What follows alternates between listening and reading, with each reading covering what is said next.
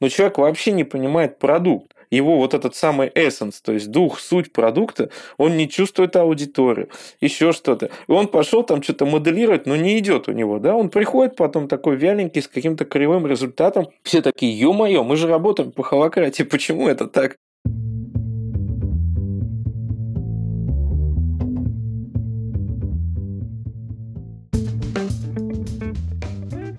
Привет! Я Юра Агеев, и это 244-й выпуск подкаста Make Sense. Вместе с гостями подкаста мы говорим о том, что играет важную роль при создании и развитии продуктов. Люди, идеи, деньги, инструменты и практики. И сегодня мой собеседник Григорий Храбров. Мы поговорим о том, что такое холакратия, и почему у компаний, которые пытались ее внедрять, не всегда получалось. Обсудим причины появления холакратии, такие как инфантильность корпоративных культур, героические лидеры, несамоходные сотрудники и через какие инструменты предлагалось их решать. Поговорим о том, что можно было бы скорректировать в холакратии, чтобы она сработала, и о том, какие из встроенных в нее инструментов можно начать использовать, даже не внедряя холакратию полностью. Этот выпуск подкаста выходит при поддержке Passwork. Работая над продуктами в небольшой стартап-команде, зрелой компании или корпорации, мы используем много сервисов. От корпоративных чатов и виртуальных досок до сервисов, обеспечивающих стабильность инфраструктуры. По данным отчета State of SaaSOps за 2022 год, в среднем компании используют по 130 SaaS-сервисов, кто-то больше, кто-то меньше, в зависимости от количества сотрудников. А ведь есть еще и внутренние сервисы, и доступы к серверам и базам данных. Представьте несколько сценариев. Один из ключевых сотрудников уходит в отпуск, ну или на больничный, а еще хуже – уволен.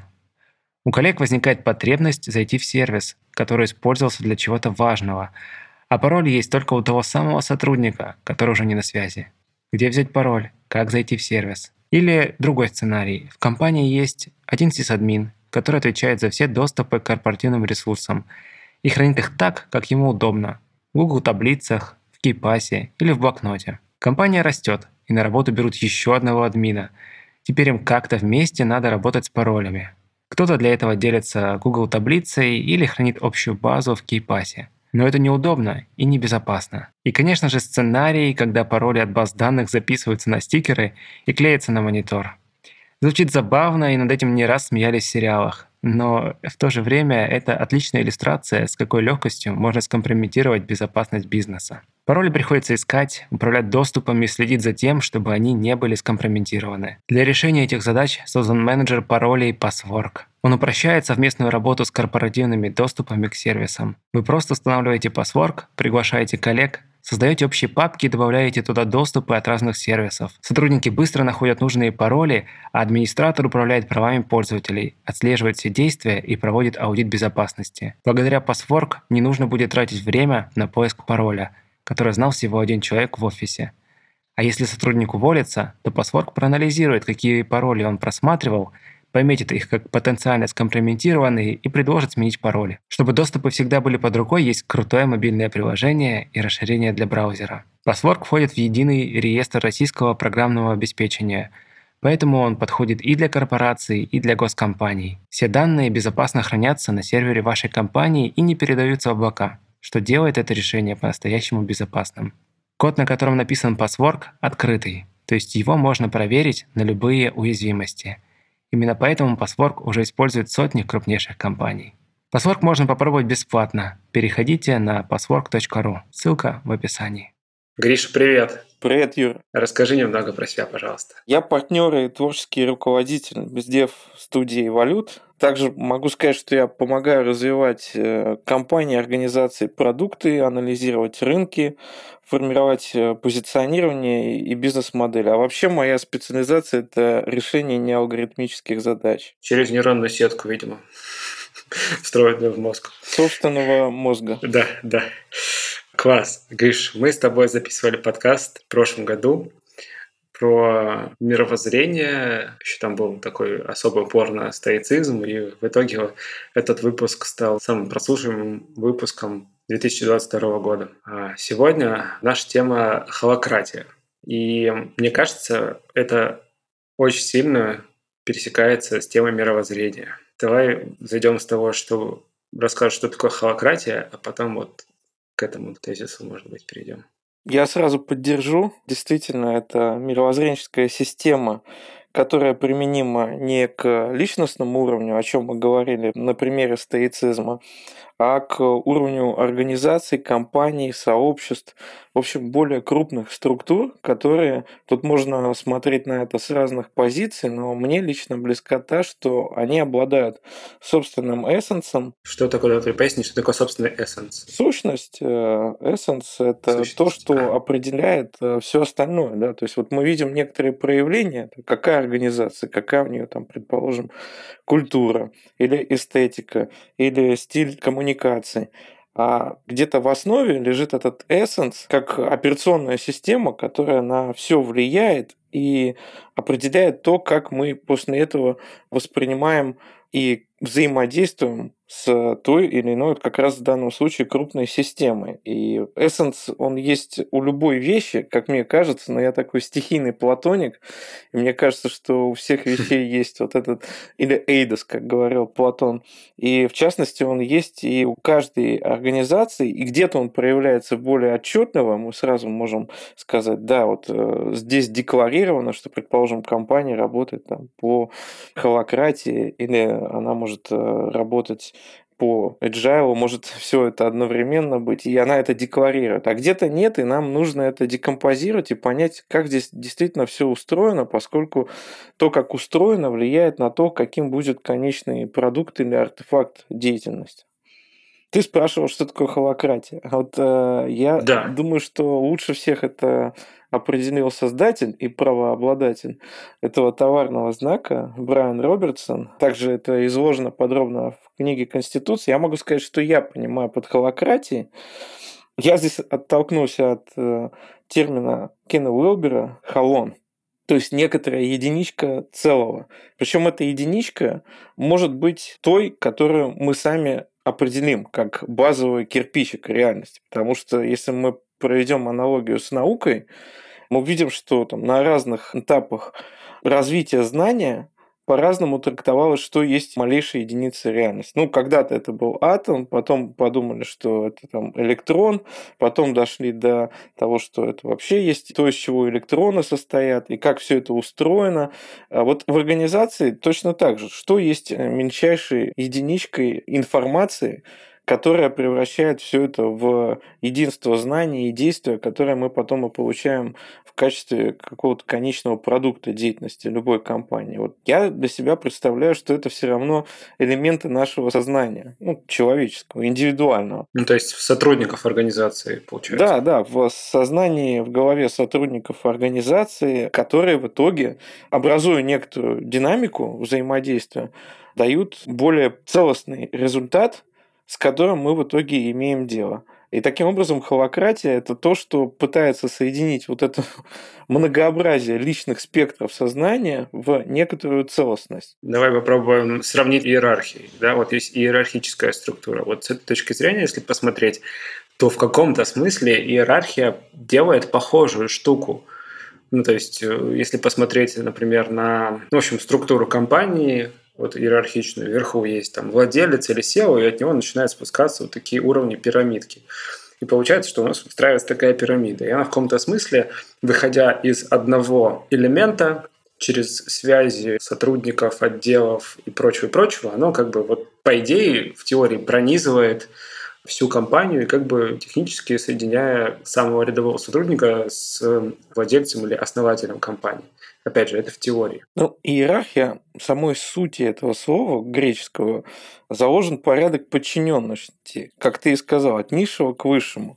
Хотя в реальности, на мой взгляд, все ровно наоборот. То есть управление идет из ощущения, зачем эта организация, то есть миссии, и после этого оно декомпозируется на различные аспекты деятельности, где в самом низу мы видим вот эти регламенты, процессы, такие базовые организационные холоны как раз-таки. Они не нацелена на сознание человека. То есть здесь все определяет сама структура как таковая. И если мы возьмем идею Брайана Робертсона, то есть он говорит, да, у нас здесь будет структура, но с невертикальной формой управления, но тоже структура.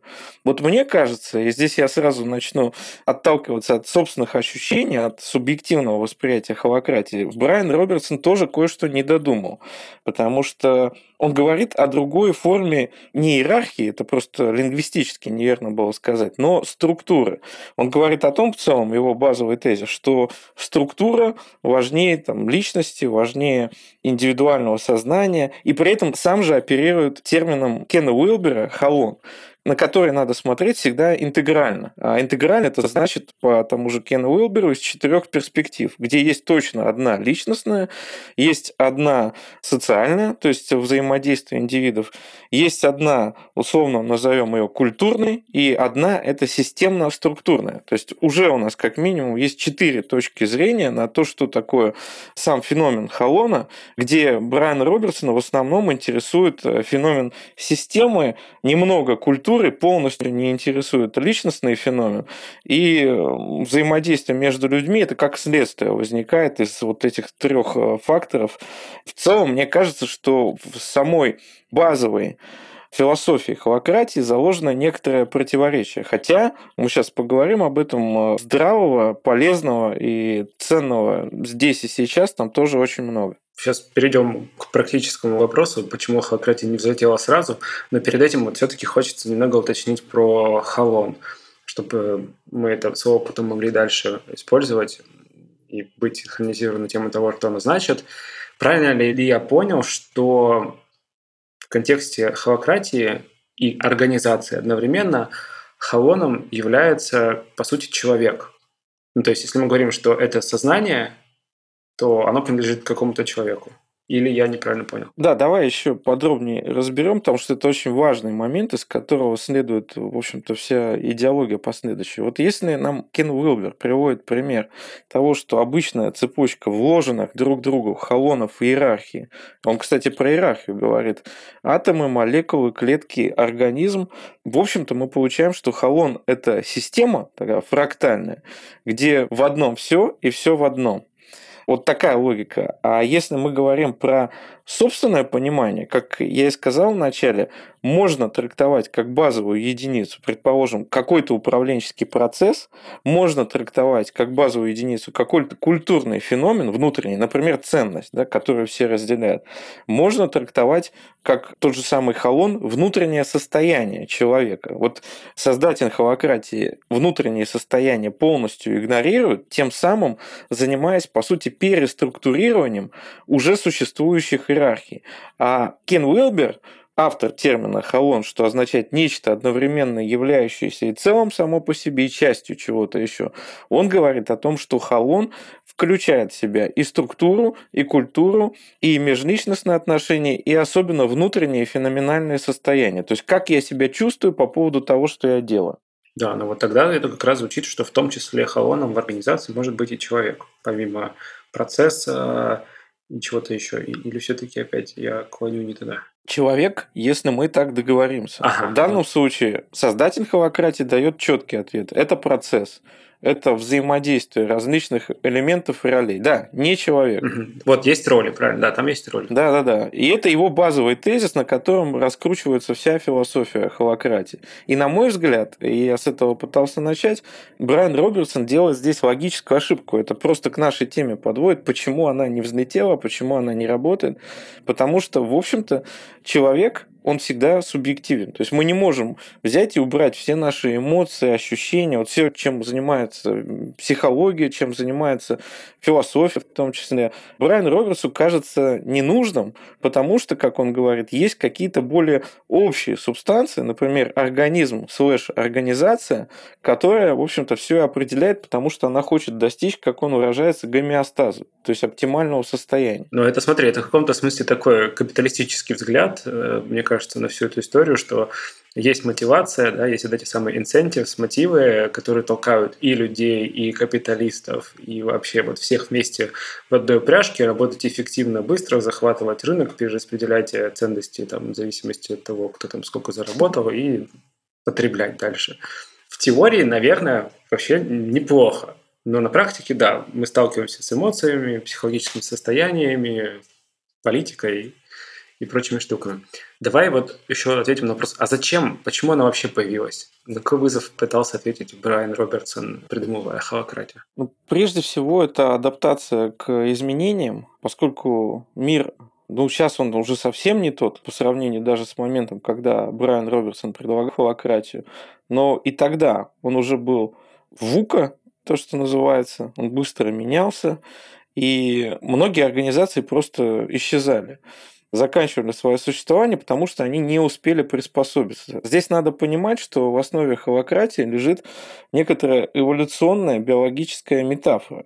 В общем-то, метафор там Брайан Робертсон приводит много, и я думаю, что сам феномен его, как хорошего организационного стратега, заключен в том, что он, во-первых, в совершенстве владеет техникой метафоры, а во-вторых, он пишет очень хорошо. Он просто хороший писатель. Наверное, и фасилитатор, и рассказчик. Да, это всегда очень важно, на самом деле, потому что вот этот навык базовый, вшитый в наше восприятие мира как текста и как истории шире, да, написанных и рассказанных кем-то, это нас возводит еще там к античным временам, там, к Гомеру, к эпосу. И, в общем-то, он пишет такой свой эпос. Поэтому его, в общем, метафоры, они делятся на несколько уровней. Он там, с одной стороны, сравнивает всегда организацию с городом, а город, в его понимании, это некоторая живая субстанция, которая обладает тоже своим характером, которая развивается помимо воли людей, которые там находятся, и то же самое организация. И он говорит, что она, в общем, всегда эволюционирует, у нее есть собственные цели, не зависящие от конкретных индивидов, то есть это как раз субстанция, обладающая собственным разумом.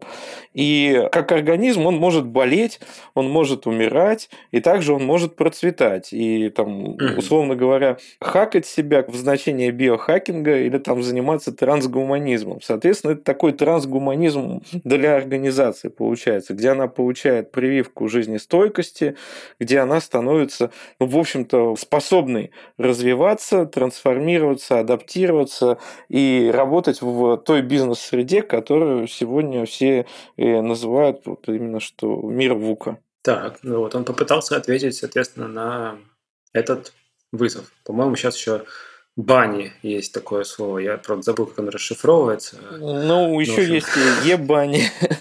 В том самом смысле, как ты и подумал. Да.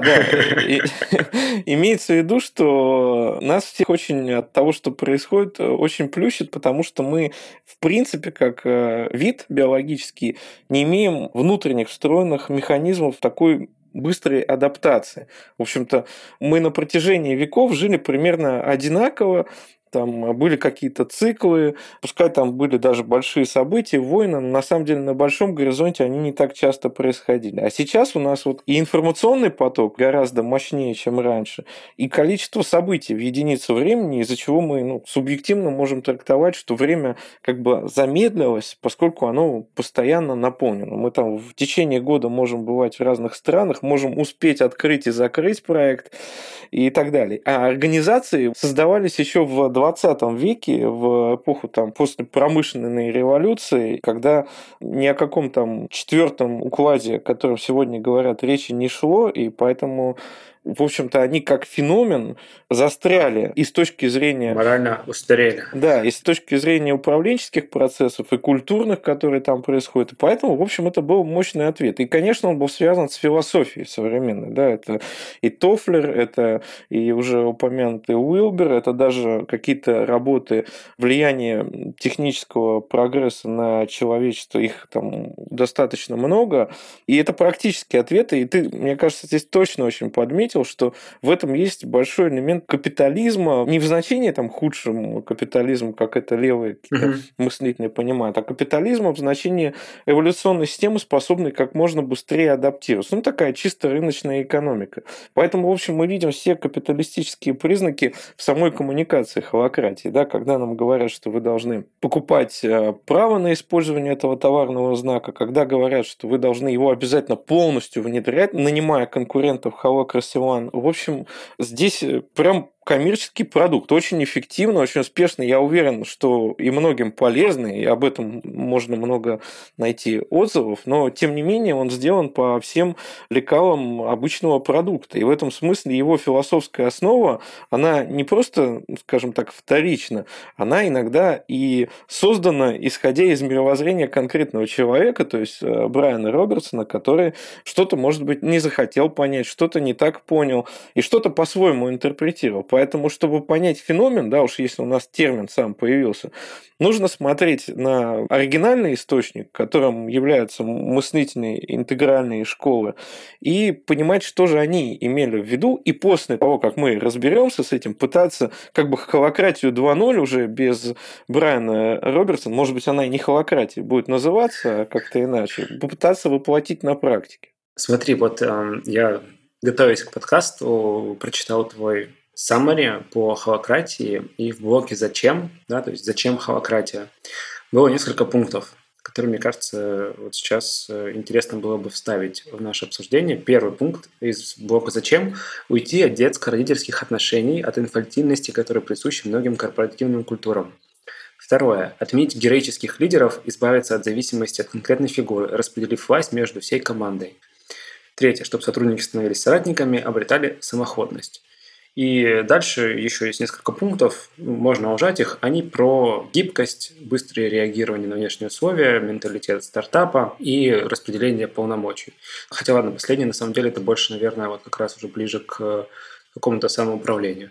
Как мне кажется, вот посмотрев на эти пункты, я вижу, что здесь как раз при вот истории, да, мы говорим про часть, связанную, например, с капиталистическим каким-то отношением, здесь идет деперсонализация во многом, да, то есть если у нас есть компания, в ней есть отношения, мы говорим, ага, вот мы пытаемся от них уйти. То есть зачем попытка холакратии? Попытка уйти от этих отношений, потом отменить вот этот героический менеджмент, героический труд и сделать труд вот, не знаю, как самоходный. То есть человек хочет, человек делает, вроде бы, и там плюс-минус самоуправление, сами управляются еще.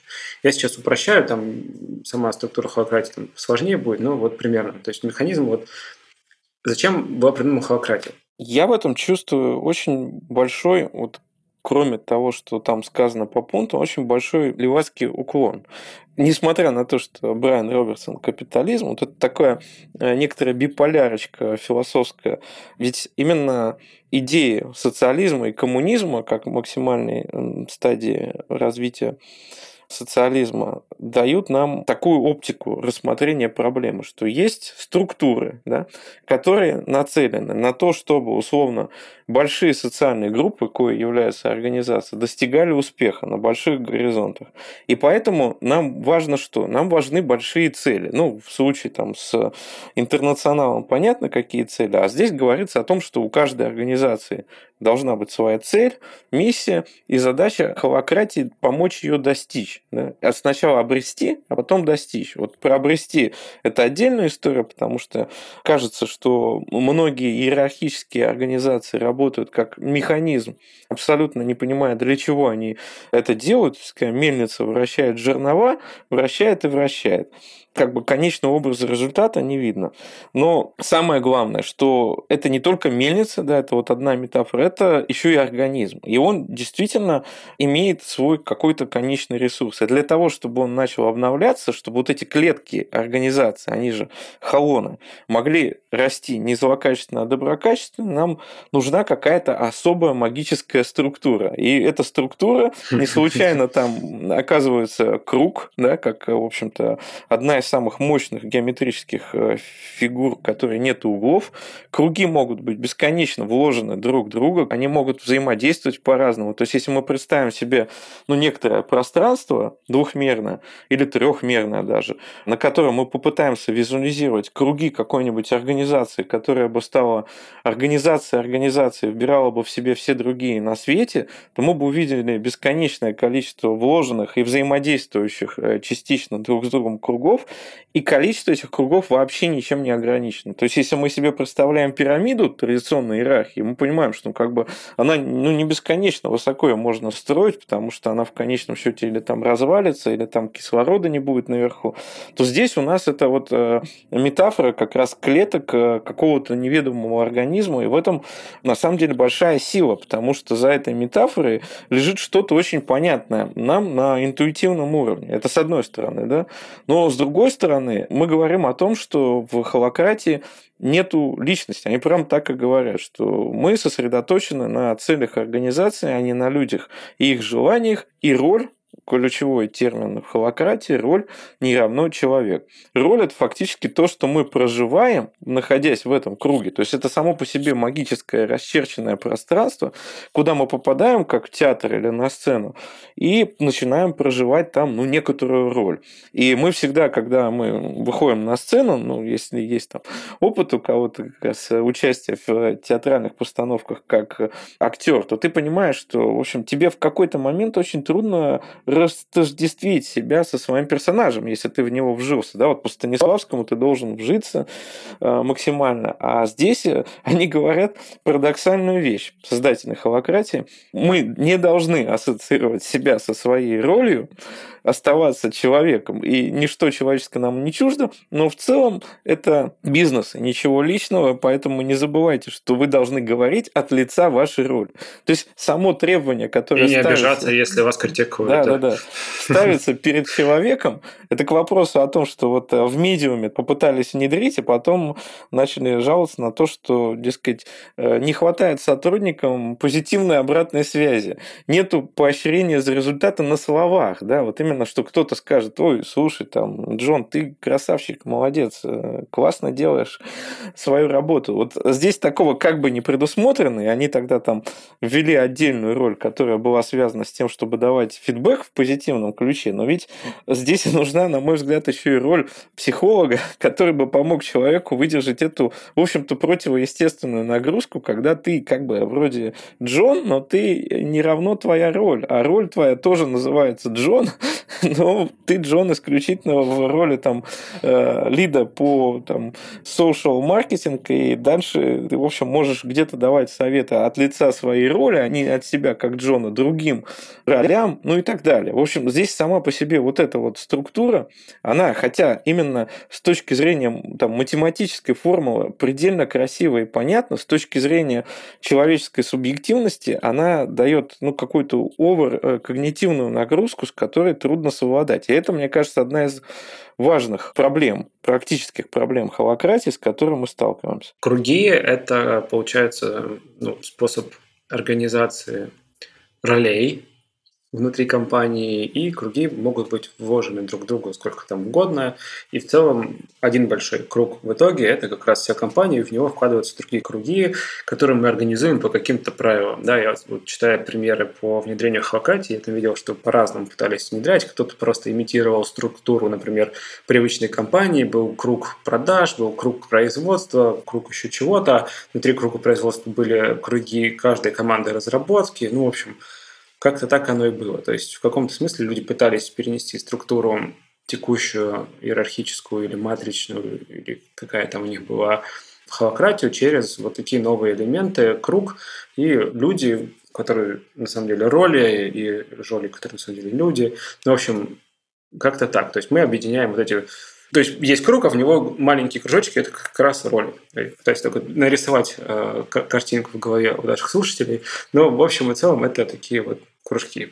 Правильно? Да, вот с точки зрения картинок там на самом деле все не так сложно, и по этому поводу достаточно много материала. А мне вот кажется важным здесь обозначить следующее, что в интерпретации этой холакратии есть еще много того, что называется New Age, такой поп-духовной философии. Это прямо из книги. Брайан Робертсон говорит, что цель холакратии на уровне всей организации достичь ощущения сознания как вода. Прям вот пишет в своей книге, объясняет людям, что это такое.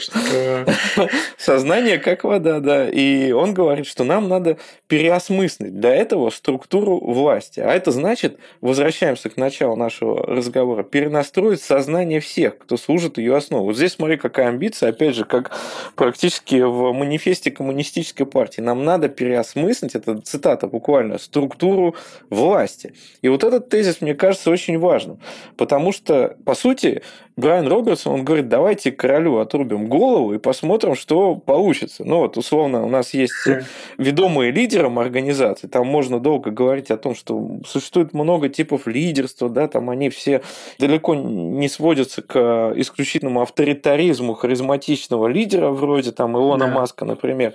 Но, тем не менее, он говорит, а давайте, во-первых, максимизируем ситуационное лидерство, то есть каждый немножко лидер на своем месте, а во-вторых, вообще скажем, что у нас во главе всего стоит не личность какая-то конкретная со всеми своими сильными и слабыми сторонами, а процесс и эволюция буквально. И поэтому почему у нас вообще возникает эта идея о том, что сознание как вода? Ну, потому что у нас эволюция – это самый умный архитектор реальности, и как бы ей не нужно, чтобы кто-то определял то, как оно должно быть.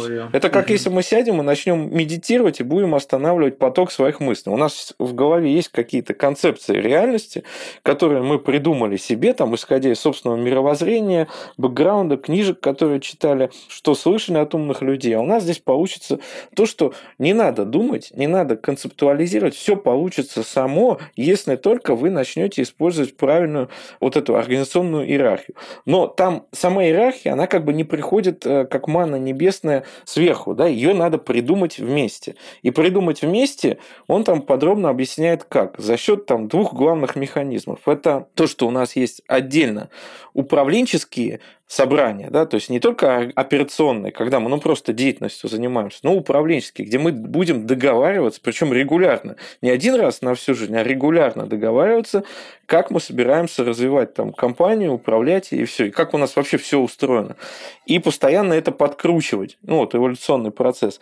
А второе, это то, что сам механизм этих собраний четко регламентированный, поэтому у него там в книжке там треть где-то посвящена тому, как должны проводиться эти собрания. Этот материал, он прикладной, полезный, очень успешно адаптируемый. Я почитал, там, мне кажется, как практику можно на самом деле выдергивать и брать. Одно только идея о том, чтобы поделиться тем, что тебя занимает сейчас, в начале собрания, чтобы люди могли считать, не знаю, условно, твое беспокойство, стресс, как-то это учитывать дальше. Мне кажется, очень классно. Да-да-да, чтобы вот то, что называется инбокс, разгрузить, то есть ты пришел, у тебя голова чем-то занята, ты не включился еще, и тебе надо просто об этом сказать. Вот эта вот психиатрическая фактически или психологическая практика, она... Психологическая. Вот, да, она здесь, смотря в какой компании, она здесь внедрена достаточно грамотно. И вот, кстати, это заход на практическую психологию, который как бы мог бы здесь состояться на всех уровнях холакратии, но он не везде, к сожалению, присутствует. И в дальнейшем сами эти собрания всегда фасилитируются, и когда они проходят, в общем, всегда есть какая-то конкретная цель. Он там называет это точкой напряжения, надо снимать напряжение. И напряжения эти могут быть самые разные, и по мере того, как мы снимаем напряжение, то есть разбираемся с какой-то проблемой, будь она надуманная или действительно существующая, то мы начинаем двигаться. То есть вот происходит вот этот процесс взаимодействия внутри организации. Это мне тоже кажется очень ценным. То есть вот в той части, где он говорит о практике, о том, как мы работаем с фасилитацией того, что происходит внутри, это просто, на мой взгляд, кладезь. Но он, на самом деле, очень практический. И проблема в том, что он так себе замиксован с общей философией. То есть там прям чувствуется, что одно притянуто к другому несколько за уши. Что имеешь в виду? Какую общую философию? Ну вот с философией холона и с философией того, что есть над всем процесс. То есть нету людей, есть роли, есть процесс. И в этом смысле он говорит, ну давайте вот сейчас избавимся от ваших там текущих завихрений в сознании и начнем работать над проблемой, вот это супер, да, но фишка в том, что вся работа не может строиться только по собранию. Ну, то есть одни собрания не решат проблему. Есть еще процесс, когда ты там наедине с собой что-то делаешь, или когда там еще какие-то процессы в организации проходят, там фронт-энд, взаимодействие с клиентами, с партнерами. И вот здесь этот момент, он совсем не проработан, то есть, а как там работать с собственным сознанием? И Брайан Робертсон очень хочется устранить эту проблему, то, что у человека есть какая-то какая-то там психика, и с ней как-то надо работать. Сознание, да. Да. Вот это несколько мешает ему, хотя вот общая идея о том, что давайте выйдем из этих детско-родительских отношений, то, что там прочитал из пунктов «Зачем холакратия», пункт 1, это классная вещь, потому что что значит детско-родительское? Это значит, что у нас всегда кто-то в позиции там взрослого стоит, там босс, он говорит: слушай, давай вот фигач, дедлайн такой-то, а если не сделаешь, там будет то-то, то-то. Вот это детско-родительские, да.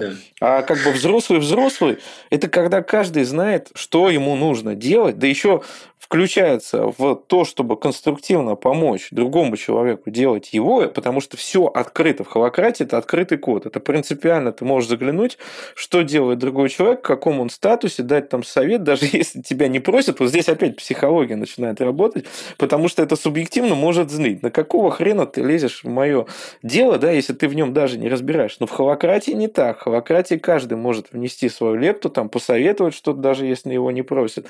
И, собственно, вот из всего сказанного видно, что холакратия требует от людей, которые работают в компании, я даже не скажу сотрудники, да, я скажу, что это такие партнеры по развитию, но не кофаундеры, но там все делают общее дело, это тиммейты, и получается требует от них такой высокой подготовленности и с точки зрения вертикального развития, да, то есть это человек, который уже как бы на высоких стадиях этого вертикального развития находится, и, собственно, осознанности в таком самом базовом бытовом понимании этого слова, что, ну, а как оттестировать на входе, что люди достаточно осознанны? И в целом мы же тоже существа, поскольку живые, мы иногда более осознанны, когда в таком ресурсном состоянии, иногда менее.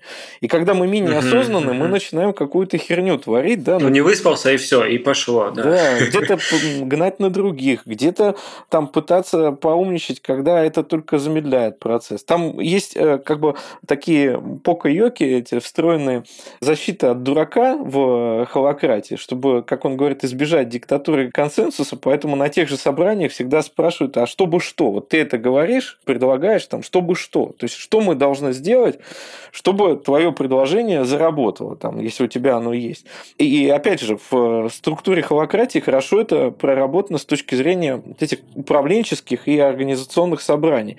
Но дальше человек идет и продолжает это делать, и начинает, ну, предположим, мы собрались, поговорили, если мы работаем по agile, холакратия не отрицает там agile, не отрицает там конкретные виды, там Scrum, Kanban, все, что хочешь. Вот мы каждый день встаем там у доски, что-то питчим или смотрим прям продвижение этих задач. Тогда еще ок. Но ведь многие компании не работают одновременно по agile, работая по холакратии. Тогда, получается, мы пошли неделю что-то делаем, да, там, каждый в своем отделе что-то придумывает, а потом получается, что мы вообще не поняли друг друга базово, ну, там, договорились неправильно, да, и увидели, что у человека, например, ему роль дали с точки зрения его способности, например, человек хороший аналитик или деньги хорошо считает, ему дали такую роль: давай ты у нас будешь заниматься финмоделированием, бизнес-моделированием. Но человек вообще не понимает продукт, его вот этот самый эссенс, то есть дух, суть продукта, он не чувствует аудиторию, еще что-то. И он пошел там что-то моделировать, но не идет у него, да, он приходит потом такой вяленький, с каким-то кривым результатом, все такие: ё-моё, мы же работаем по холакратии, почему это так? Почему ты как бы недостаточно активно включен, да, там вот. И вообще как бы, а видение-то от кого идет? Нет, в этот момент же начинает появляться то самое напряжение, которое на очередном собрании будет, наверное, решено каким-то образом, разве нет? Напряжение будет решено, да, но будет ли такой процесс максимально быстрым и эффективным? И откуда, вот главный вопрос, откуда возьмется видение, да? То есть видение, говорится, надо выработать совместно. Но если вот ты или слушатели когда-то имели дело с группой из нескольких хотя бы людей, достаточно даже продвинутых ментально, профессионалов, которые пытаются о чем-то договориться, когда они делают, ну, какой-то общий продукт. Это очень непростой процесс сам по себе. Договориться можно, но это очень непросто и не быстро. И процесс на практике, ну, опровергните меня, если это не так, всегда идет быстрее, если есть кто-то, кого все договорились считать лидером. Кто принимает решение. Да, визионером, да, да. В данном случае. Да, он задает правила игры, то есть вот эта мантра знаменитая: задай правила игры, и все начнут играть. по ним, да, потому что так проще. Это преодолевает нашу когнитивную ловушку, вот эту вот, когда мы что-то не поняли, что чем-то не согласны, мы начинаем слегка прокрастинировать. Вот здесь мы перестаем прокрастинировать, потому что все договорились о правилах игры. И вот она подключается, эта роль, о чем он говорил, но только это другая роль. Это роль в значении «я», как конкретный Джон, что-то здесь делаю, потому что у меня есть следующий набор там скиллсетов, у меня есть следующий майндсет, он здесь оценен кем-то другим. Вот проблема холакратии. Никто не оценил, никто не похвалил. Есть лидер, и он сказал: слушай, Джон, я знаю, что у тебя офигенное критическое мышление, ты там перца добавляешь в любой процесс. И после этого Джон пошел воодушевленный что-то делать, понимая, для чего он тут, и после этого он придет и будет этот самый лидер. То есть, когда мы добавляем то, от чего Брайан Робертсон хочет избавиться, то есть вот это лидерство не процесса, а лидерство конкретного человека, как бы процессы начинают идти быстрее. Парадоксальным образом, да, можно сказать, что это не гомеостаз и не организм. Он же там пишет о том, что нам надо обязательно прийти к состоянию, когда вот организм сам себя там регенерирует, и, в общем, поэтому нам не нужен никакой героический лидер. Так подожди, но это же тогда получается противоречие. В организме есть вполне себе понятный лидер. Да, нет, мозг, да, который дирижирует всем остальным. Да, но это сложнее в реальности. Вот здесь уже я тоже хотел сказать мозг, но ситуация сложнее, потому что, во-первых, по некоторым данным принимает решение внутри нас не мозг и не индивид, а когнитом, то есть совокупность всего, в том числе опыта. Когнитом, а это термин из нейрофизиологии, который наш соотечественник Константин Анохин предлагает. Это, кстати, одно из прям светил мировых имен, крупнейший ученый, который разрабатывает собственную теорию мозга, личности. И вот у него ключевой термин – это когнитом, то есть совокупность работы мозга, всех ансамблей нейронных сетей и организма, как некоторые целостности. Mm-hmm. То есть вот он буквально говорит, что принимает решение наше существо, наша личность. Она не сводится к мозгу, она сводится ко всему опыту, в том числе и физическому, чисто накопленному нашим телом, нашей индивидуальностью на протяжении жизни. То есть не чисто мозг, на самом деле, но центр принятия решений – это как раз мозг, да, то есть где мы его осознаем, проговариваем, рационализируем, и, соответственно, вот этот рационализатор, условный проговаривальщик, да, вот мы уже видим, что как бы организм ничего не сможет сделать, если ты вынешь из него там печень, сердце, легкие, и мозг, соответственно, тоже. Но мозг помогает нам рационализировать все, что мы делаем. Таким образом, мозг даже и здесь не выступает лидером, хотя он назначен лидером. И вот эта ловушка, действительно ловушка холакратии, в том смысле, что они хотят сказать: нет, нам не нужен мозг. Мне это представляется вот эта самая курица очень часто, которой отрезали голову, она машет крыльями, прыгает, но как бы возникает феномен такой, даже, наверное, с чайкой была бы лучшая ассоциация, чайка менеджмента, когда, в общем-то, все чего-то делают, но к какому-то внятному результату это не ведет. И поэтому мы видим, что ряд организаций попросту говорят, что, с одной стороны, они пишут в своих блогах, отчитываясь о том, как у них происходит внедрение холакратии, что мы там что-то подкрутили, от чего-то отказались и вообще типа не все внедрили, потому что понимаем, что, конечно, холакратия – товарный знак, и нам не хочется платить лишнего, поэтому мы не работаем чисто по холакратии, а мы внедряем некоторые элементы холакратии. И это у нас, это на Западе. Это как со скрамом в свое время было, да. А у вас скрам? Ну, нет, у нас есть стендапы, демо и что-то еще, там, плейнг покер. Но у нас там... Или наоборот, говорят, что это скрам, хотя практика-то там поболя. Смотри, вот часть про лидерство как раз, она меня интересовала в том плане, что говоря о том, что вот одна из целей холакратии в том числе это...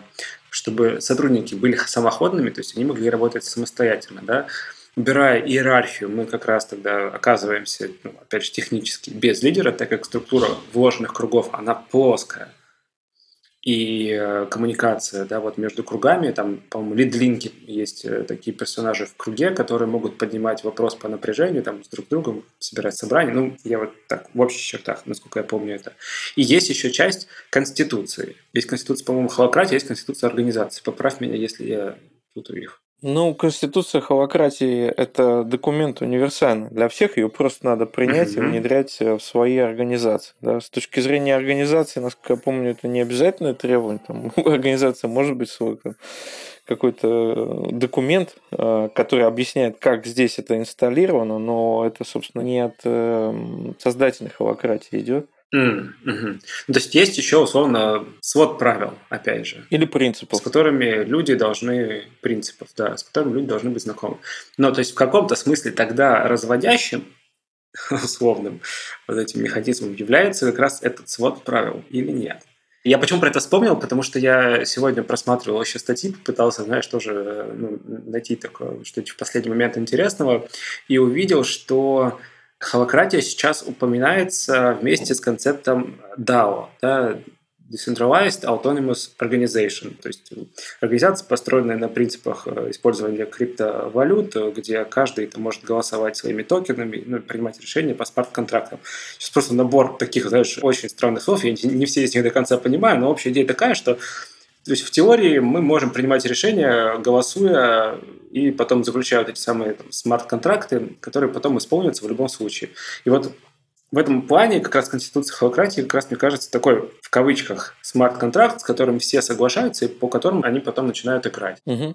Это очень хороший мостик. DAO в качестве формы существования организации очень может замычиться с такими инструментами. Давай сведем холакратию в данном случае не к философии, не к подходу, а к инструментам, как холакратия. Если мы возьмем оттуда что-то, что нам нужно взять. Здесь совершенно понятно, что в чистом виде она применима не будет. Более того, если мы даже выйдем за пределы холакратии и посмотрим, как существуют различные организации, даже DAO, это всегда, некоторые, конституция, кодекс, манифесты, что-то, что декларирует принципы и ценности, приоритизирует одну ценность над другой, что очень важно, потому что иначе и непонятно, зачем нужны ценности, если мы не понимаем, когда у нас две ценности в конфликт вступают.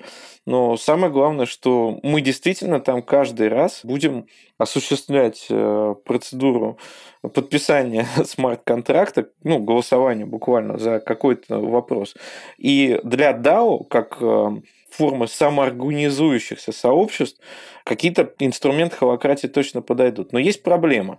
Проблема в том, что пока мы не видим, чтобы DAO показали эффективность без лидера, сопоставимую с эффективностью организаций традиционных, у которых есть лидер, не обязательно харизматический, есть просто лидер-фасилитатор, тот, кто принимает решения. И наоборот, как только в DAO появляется функция лидерства, которую мы, кстати, можем и закрепить, и впоследствии верифицировать через процедуру голосования, как условный пример выбора президента, опять же, на смарт-контрактах. То есть мы отдаем ему полномочия. То есть мы видим, что здесь уже в DAO уже не применимо полностью холакратия, потому что мы видим DAO с лидерами, с советом, условно, директоров или старейшин, основателей, фаундеров.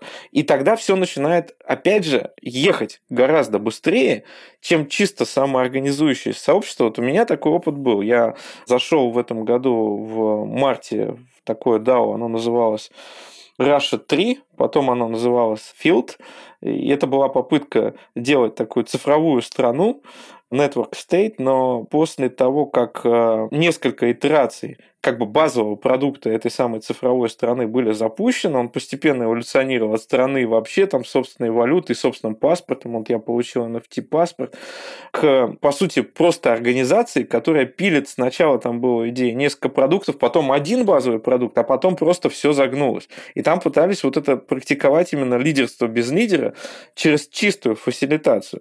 И загнулось оно к тому, что сам проект исчез, и кто-то пошел пилить обычный стартап по модели, есть 3 фаундера, один из которых лидер. Как я себе представляю. Может быть, не буквально так было, но смысл был в этом. И проект, который развивался на DAO, перестал существовать. Возможно, они используют DAO внутри уже обычного стартапа, это вполне допустимо. Но возвращаясь к нашему базовому разговору, то есть в холакратии это противоречие нерешенное о том, что мы пытаемся избежать лидерства как феномен, мы его очень боимся. И второе, это то, что холакратия имеет склонность все-таки немножко давлеть своей структурой над философией, идеологией конкретной организации. Потому что я не вижу лично проблемы, если сама организация для себя очень авторски скомпилирует то, что ей нравится в холакратии или там в социократии, которая, можно сказать, вид холакратии просто более гибкий, хотя все равно наоборот, это холакратия, вид социократии просто более жесткий. И также элементы agile, элементы спирального девелопмента, элементы даже традиционного там водопада, что всегда нужно в сложных проектах с невозможностью делать гибкие итерации, поскольку просто будет очень дорого. Да? Этот самый системный менеджмент, он важен, когда мы что-то очень сложное проектируем. То есть авторская комбинация, основанная на культуре. Более того, я считаю, что, например, культура не ест стратегию на завтрак. Я там даже статью такую писал в свое время. Они завтракают вместе, культура и стратегия. В этом прикол, да. То, что их надо поженить, замычить, и тогда все полетит. И в этом смысле надо найти уникальное ДНК собственной организации. Это ключевая задача. И, конечно, для этого надо прорабатывать лучшие практики, изучать для себя, ну, или там с помощью кого-то, кто в этом разбирается. Но смысл в том, что обязательно нужно эту работу вести и отслеживать еще регулярно. Но при этом ничему не нужно следовать как догме, потому что, в общем-то, когда мы видим набор догм, вот конституция холакратии, которую, кстати, по отзывам же в публикациях тех, кто внедрял холакратию, мало кто заглядывает, так вот это там сколько-то энное количество тезисов, как у Мартина Лютера, когда появлялся протестантизм, это очень похоже на религиозное учение. И на самом деле она не просто так возникла в США. Мы знаем, что в США там помимо, собственно, католицизма и протестантизма еще полно конфессий, разновидностей, точнее, христианской церкви. Каждый какое-то свое учение. Я уж не говорю там про какие-то учения вроде саентологии, но каждый какое-то свое учение пытается создать и обратить в свою веру. И вот здесь мы, когда начинаем буквально пытаться следовать этим догмам, мы как бы теряем критическое мышление и начинаем просто... Ну, это, кстати, очень тонкая грань, я здесь хочу подчеркнуть, потому что иногда критическое мышление, оно мешает. Да? То есть мы все со скепсисом изначально воспринимаем. Все подвергаем сомнению, да. И в итоге ничего не делаем. Да, вот. И я знаком с таким симптомом. Так. Вот. А наоборот, когда мы такие, все, внедряем холакратию. Там, сейчас это действительно уже мода прошла, поэтому мы, в общем, и говорим о холакратии со спокойным умом, потому что сейчас можно понять, а что в ней есть позитивного, и почему, в общем-то, компании, которые позиционировали себя работающими по холакратии, это была часть, обрати внимание, это было частью позиционирования компании. То есть это не просто мы взяли для себя такую операционную систему, потому что нам удобно. Это показывало их клиентам то, что они продвинуты прогрессивно. Сейчас это уже может это не показывать. И скорее надо идти там от себя, от собственного организационного мировоззрения, которое еще надо как-то выработать.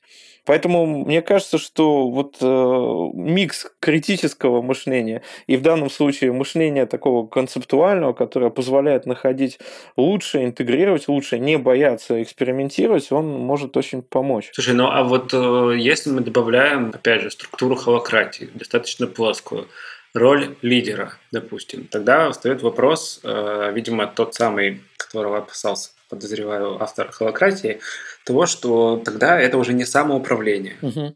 Это уже получается базовая, но иерархия. Или нет? Да, в каком-то смысле. Ну, ответственность, опять же, начинает перекладываться на того же самого лидера. Вот я читал статью по поводу того, как холакратия внедрялась в компании «Кнопка», и мне там очень понравилось то, что у них был один большой круг, который отвечал за их основной продукт, и к нему пристыковывался круг, который назывался «Вожди-основатели». Этот круг как бы пристыковывался туда, но было совершенно понятно, что это не круг, и не пристыковывается он сбоку, как спутник Луна у Земли, а скорее это вот как раз иерархическое вершина. То есть они пытались визуализировать то, что у них должно работать как в холакратии, но в реальности даже текстом, если читать статью, написано, показано было, что вот были люди, которые, в общем-то, фаундеры, которые акционеры, они отвечают за бизнес, принимают стратегические решения. В холакратии идея следующая, что есть общий круг, да, и в нем вот есть как раз там руководитель компании или кто-то, чего-то, но он не вправе вмешиваться в то, что внутри происходит. Но на практике, что значит не вмешиваться? Да? То есть, условно говоря, если я нанимаю профессионала в обычной иерархической компании и говорю: слушай, там, Майкл, ты классный, там, предположим, продакт-девелопер, ну так давай показывай результат. И после этого ты действительно в это не вмешиваешься, потому что а смысл? Иначе ты как бы закопаешься. А после этого прошло 3 месяца, и ты вызываешь Майкла на ковер и говоришь: слушай, что у нас там с продуктом? Это чем отличается, по сути, от того, что было визуализировано там в виде кругов? Да ничем, на мой взгляд. Поэтому идея самоуправления возможна только там, где у нас действительно нету людей, которые финансово в это вложились и отвечают своей шкурой. Вот шкура на кону по Талебу как раз.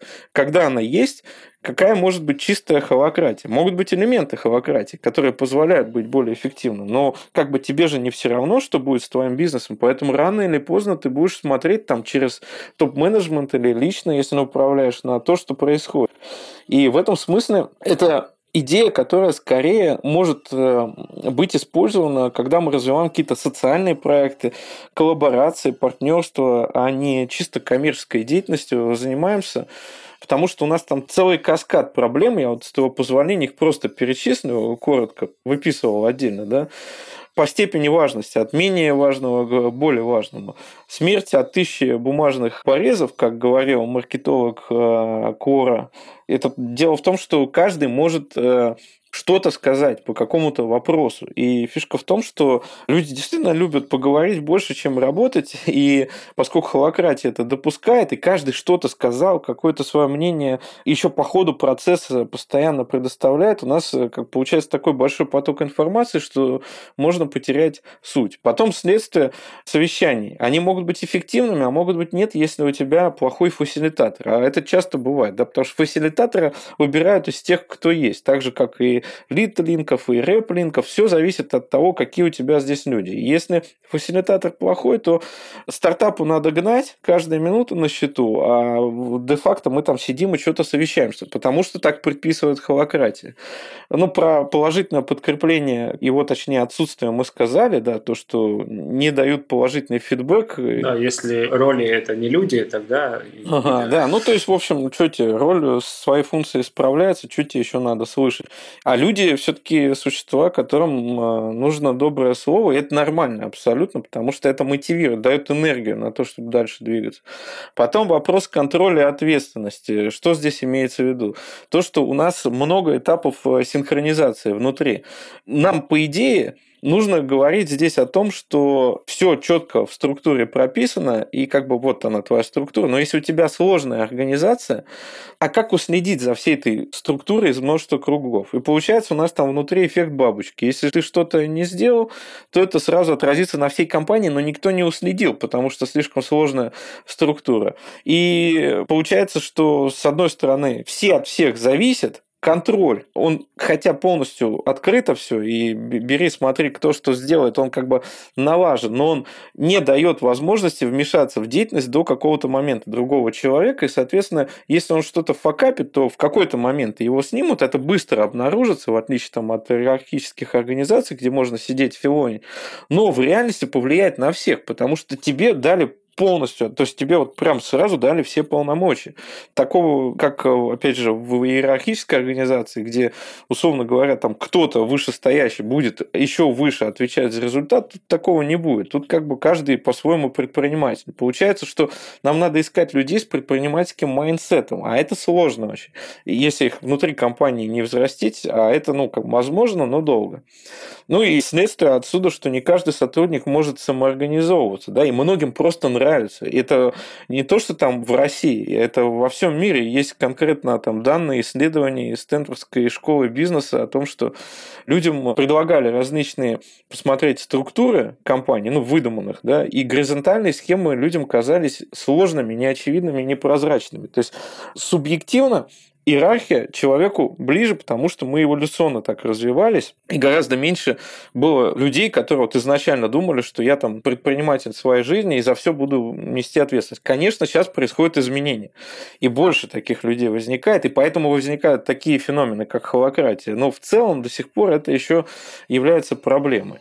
Ну и все это было бы мелочью, на мой взгляд, потому что со всем этим можно справиться. Если бы не самая главная проблема, проблема того, что холакратия слишком жесткая для гибкой компании, и это у нас распадается на несколько проблем. То есть, с одной стороны, есть уникальный характер деятельности компании, ее собственное мировоззрение, культура, бизнес-модель, и, соответственно, если мы просто пытаемся внедрить типа операционку, в, как называют холакратию, операционная система организации, существующую модель, мы фактически должны просто все разобрать и собрать заново уже на этой операционке, это будет вообще другая компания. И не факт, что она будет лучше.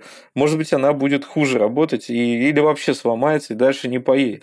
То есть, условно говоря, нельзя это внедрить. Само слово «внедрить» достаточно скользкое, потому что оно должно как бы активироваться изнутри, прорасти, там, проявиться. Но внедряют, вот все, что внедряют, оно вызывает сопротивление. И сопротивление где? Прежде всего в голове. Холакратия – это про работу с мышлением, да? И в данном случае мы имеем очень прикладные проблемы. То есть, если в компании главный придерживается каких-то определенных привычек, например, человек привык жестко давать команды, вести себя как такой агрессивный руководитель. Ну, авторитарный. Да, авторитарный. То, соответственно, что бы мы там ни предлагали внедрить, но у человека уже такой психологический склад, он уже сформирован. Мы же не ставим задачу, активируя внутри холакратию, переделать людей. Мы говорим, не, мы с организацией будем работать, не с людьми. Здесь не будет коучей, психологов. Здесь будут специалисты по фасилитации, там, организационным структурам и прочему. Ну, кстати, я вот читал одну из статей про внедрение холакратии, там как раз пытались они предлагать и фасилитаторов, и коучей, чтобы те из людей, которые готовы попробовать поработать в новой организационной форме, попытались изменить и перестроиться. Измениться и перестроиться. Да, конечно, это уже работа над ошибкой. А теперь давай посмотрим, кто нам нужен. Коуч, фасилитатор, внешний, потому что внутренних еще надо научить, психолог, и не один, чтобы он работал с сотрудниками, причем от метакруга до кругов вложенных, потому что там люди тоже не все поймут. Еще какой-то там ментор или наставник, да, который просто разъяснит, да, не как коуч покажет, что у тебя там можно собственные границы преодолеть, а разъяснит. Просто есть же люди, которые не сразу все схватывают. И это тоже проблема. Люди зачастую просто не готовы, не хотят что-то менять. И в финале возникает вот этот когнитивный диссонанс. А зачем она нам? Зачем все эти сложности? Да. Да, все и так кое-как работало. Да, то есть, как будто есть какие-то умные люди со стороны. Ведь холакратию, повторю, внедряют. Будь то команда Брайана Робертсона или какие-то доморощенные специалисты, которые внедряют ее. Вопрос, а кто эти люди? Что они знают про нашу организацию? Это я не к тому, что так надо размышлять, а к тому, как действительно люди об этом говорят внутри компании. То есть, почему они решили, не работая здесь, что они знают, как лучше? Это почему в целом консультантов встречают достаточно плохо. И у нас, и не у нас. Ну, как бы у нас особенно, потому что у нас вечный дефицит ресурса. Да? У нас как бы все надо очень быстро, всего слишком мало, а всех слишком много. Поэтому у нас-то вообще-то дефицитарное мышление. Но даже в странах с развитой экономикой там все смотрят и думают, так, подождите, а почему это должно работать? Давайте разберемся. Но у них на это время есть. Сама культура позволяет вот эти долгие обсуждения, совещания и прочее. Поэтому как бы в наших условиях я бы сказал, что крупным компаниям это ок, потому что у них бюджет не ограничен. Ну, там, условно, Сбер какой-нибудь или там кто-нибудь мог бы экспериментировать с этими моделями. И с другой стороны, нормально маленьким начинающим компаниям, стартапам, потому что здесь надо договориться о правилах игры. То есть, как мы будем быстро фигачить этот стартап? Мы вот договорились, что мы работаем по холакратии, управленческое совещание провели, а потом через месяц проведем ретроспективу. Что работает, что нет. И в целом каждый в своем круге, один человек, он же круг, он же роль, все погнали. Это больше похоже на то, что мы там эти круги используем как средство передвижения. Ну смотри, вообще в целом, да, просто вот история про самоорганизованных, там, высоко развитых, ответственных, самоходных людей, это как раз история, возможно, опять же, да, какого-то небольшого стартапа, в котором собрались, там, если не энтузиасты, то вот люди, которые действительно горят своей идеей, и они могут, в принципе, не зная, что такое холакратия, примерно следовать вот ее принципам. Ну, давай вот просто почти вести разговор. Кажется, хайли холакратию, что она все плохая, там, много у нее проблем. Чего хорошего-то? Что вот из нее вынести? Мы уже говорили о том, что есть отдельные практики, например, там проведение совещаний. Что еще можно из этого взять на вооружение и вообще? То есть, обсуждая ее недостатки, мы обсуждали и то, как их можно пофиксить, и, соответственно, есть ли у нее еще и будущее какое-то, как ты думаешь? Ну, я как раз не хотел бы, чтобы звучало так, что мы хайли. То в данном случае мы пытались проанализировать... Нет, мы разбирали и плюсы, и минусы. Пытались проанализировать, что может быть помехой в реализации холакратии. При этом базовый тезис в том, что холакратия точно со знаком плюс, точно может быть полезна, не в чистом виде, возможно, а в адаптированном, с учетом опыта, сын ошибок трудных, да, тех людей, кто уже пытался, и компаний. И все-таки я повторю, людей. Да, вот для меня очень важно не потерять здесь человека в этих всех ролях и кругах, но при этом при всем использовать идею о том, что человек может больше. То есть вот там, где в холакратии есть вера в возможности человека, что каждый может на своем месте стать лидером, каждый может ответственность взять, ему просто надо помочь. Вот это мне точно очень нравится. И это действительно такая оптимистическая концепция.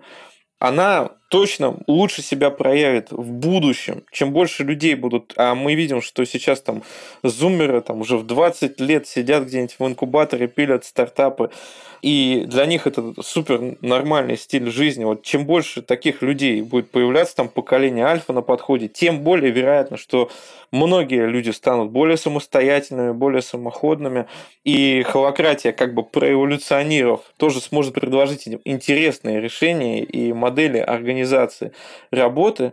Это точно, да. И второй момент – это то, что мы вернемся к началу нашего разговора и посмотрим на холакратию из 4 перспектив интегрального мышления и поймем, что в ней очень важен элемент и культуры, то есть системы взаимоотношений не только в команде, в компании, но и в конкретном обществе, с его ментальностью, с конкретным рынке, где функционирует эта компания. Это очень важно, учитывать весь этот культурный бэкграунд, потому что культура здесь не как культура компании, а как культура жизни вообще. Да? А вот в одних странах жизнь неспешная. Да? Там португальский фермер, он вообще не напрягается о том, чтобы там лишнего заработать, ему важно успеть на обед со своей семьей или ужин, и лишний выходной в середине недели. Это культура.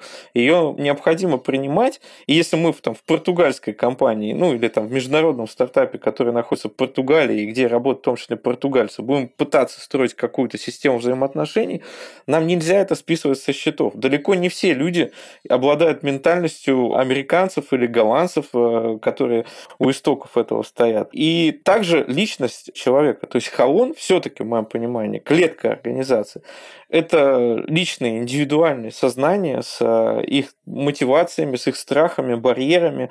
И если мы начнем отталкиваться не во внедрении, а в попытке встроить какие-то элементы холакратии в существующий организм, то есть вот займемся как раз вот этим биохакингом организации, мягким биохакингом, да, там не на таблетки посадим сплошь и рядом, а где-то там здоровое питание, где-то лишние нагрузки, в данном случае ментальные, да, то есть возможность чуть-чуть больше выйти за пределы там своей должностной обязанности, и вот так постепенно, шаг за шагом мы увидим, что это будет работать, потому что вот если взять стратегию, да, там ключевой концепт, который там, и ты на подкастах очень часто с разными экспертами обсуждаешь. Вот в холакратии стратегия – это некоторая эвристика, то есть некоторые эмпирические правила и ориентиры.